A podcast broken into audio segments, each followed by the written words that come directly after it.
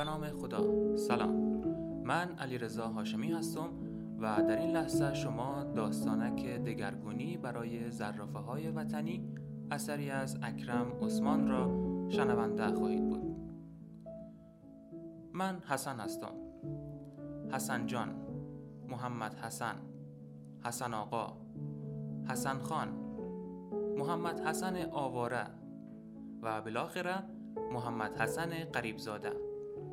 نامم به اقتضای روز و احوال کسب و کار درآمد و جاهای بود و باشم مثل گالش دم می دهد دراز و کوتاه می شود و منقبض و منبسط می گردد در بچگی وقتی که شش هفت ساله بودم مادرم مرا حسن جان صدا می زد در کوچه نامم حسنک بود و پدرم که کم و بیش مرد باوقاری بود قلیز و مشدد و آمرانه نامم را محمد حسن تلفظ می کرد و در مکتب فقط حسن خالی بودم.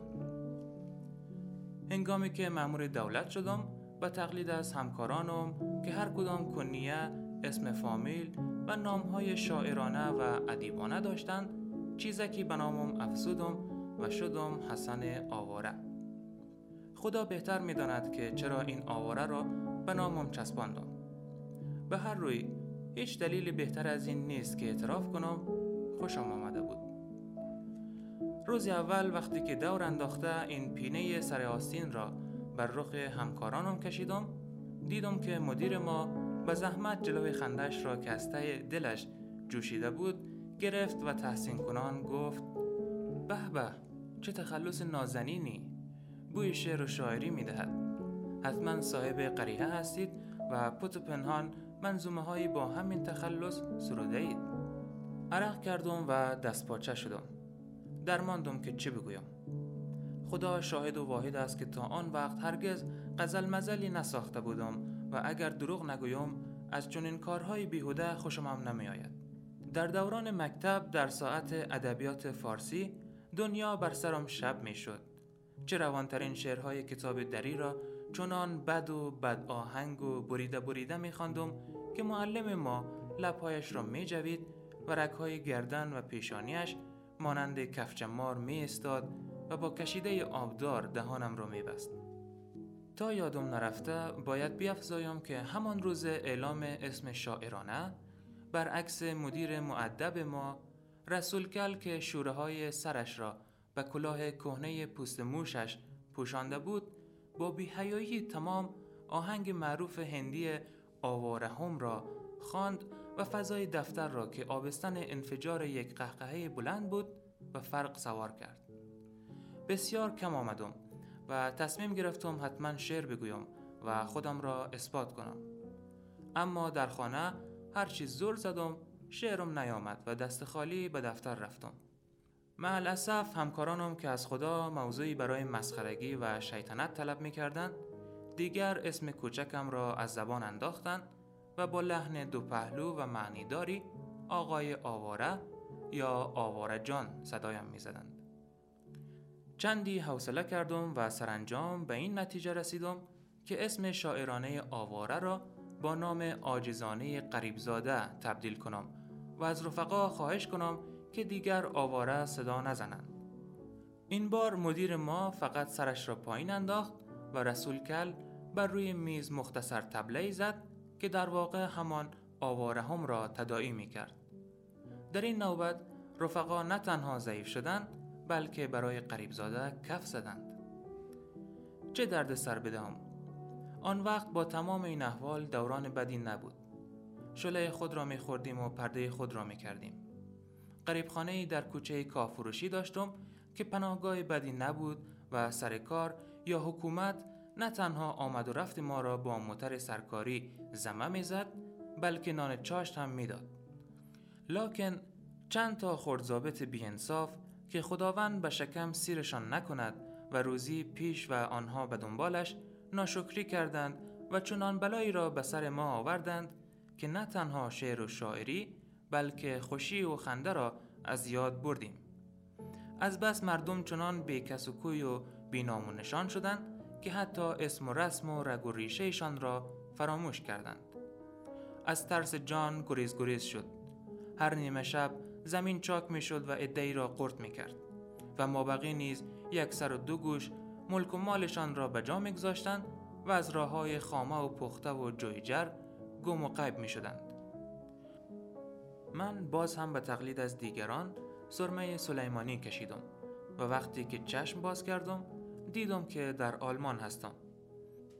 خدا به شما روزنیکی بدهد و بدی نی. من حسن جان، حسن آقا، محمد حسن آواره قریبزاده آخر کار به حدی تلخیص و تنقیص شدم که از سه بخش نامم فقط بخش اولش باقی ماند و من شدم محمد خالی و معلم زبان آلمانی در سنف کلان سالها این محمد را به قدری بد تلفظ می کرد که دلم می‌خواست سرش را بکنم چی بگویم؟ از کی بنالم؟ در اینجا در شهر فرنگ عرف و عادت مردم گونه دیگر است اول بسم الله آدم را مانند یک بوجی جو یا باقلا به آسیا میفرستند و چنان آسیا سنگی به سرش میچرخانند که مثل خاکستر مرده جمع هیچ می شود. یکی می آید که زبانت را تبدیل کن. دیگری سوچ و پسکنده زنهار می دهد. ما تو را نمی‌فهمیم. باید هرچی زودتر آلمانی یاد بگیری. و معنای ای سخن آن است که بیفوت وقت نه فقط زبان بلکه خاطره ها و محفوظاتت را نیز فراموش کن و مفهوم شفاف و بیقش این هشدار آن است که من محمد حسن آواره و قریبزاده سابق و محمد موجود از نژاد ناخالص و ناسوچه هستم و برای نجات از جته بودن حتی المقدور بکشم بر زبان مادری گپ نزنم. مبادی آداب جرمن ها را مشق و تمرین کنم و از دل و جان بگویم دوشلند دوشلند اوبا آلس. یعنی آلمان آلمان مافوق همه. می‌خواستم این شعار معروف پیشوای بزرگ آدولف هیتلر را که در کتاب یا مانیفست معروفش ماینکف آمده است با رسم الخط آلمانی بنویسم ولی از ترس منتقدین یا درستتر بگویم محتسبین بهانگیر و نازک مزاج وطنی که به خاطر یک غلط املایی یا انشایی کاسه و کوزه را به سر آدم می شکنند و از هفت پشت آدم می گذارند قر گفتم و به همین بسنده کردم. ببخشید کم ما و کرم شما.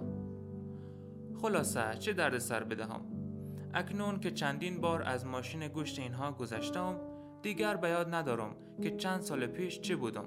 مرغ یا ماهی گربه یا گوسفند یا حسن جان خود ما اکنون خود را مجموعه نامتجانس از موجودات مختلف حس می کنم. گاهی دلم می‌خواهد مثل اسب شیهه بکشم. یگان وقت هوس میو میو و چنگ چنگ زدن به سرم می‌زند بعضا گمان می‌برم که خروس هستم و باید قد قد قداز از آن بدهم. باری خودم را ماکیانی می‌بینم که بعد از تخم گذاردن واویلا و قیل و قال به راه میاندازد و دنیا به محشر می‌کند.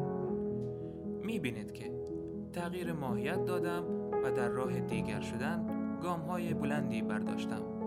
چند سباه بعد شکی نیست که فارسی هم از یادم برود و در صحبت با وطندارها بگویم نه نه من حسن آواره نه من آلمانی گپ من کم کم فارسی لازم و انشالله بی واقعه الهی تا یکی چند سال دیگر اربده کنان مانند پیشوای بزرگ قمانده می دهم دغانگ ناخ استن پیش به سوی شرق و به کمک زرافه های وطنی کابل را از طالب ها بگیرید و به آلمان ها بسپارید تا قسل تعمید دهند و نامکی آلمانی بر سرش بگذارند. داستانک دگرگونی برای زرافه های وطنی را شنیدید. تشکر از شما که تا این لحظه همراه ما بودید.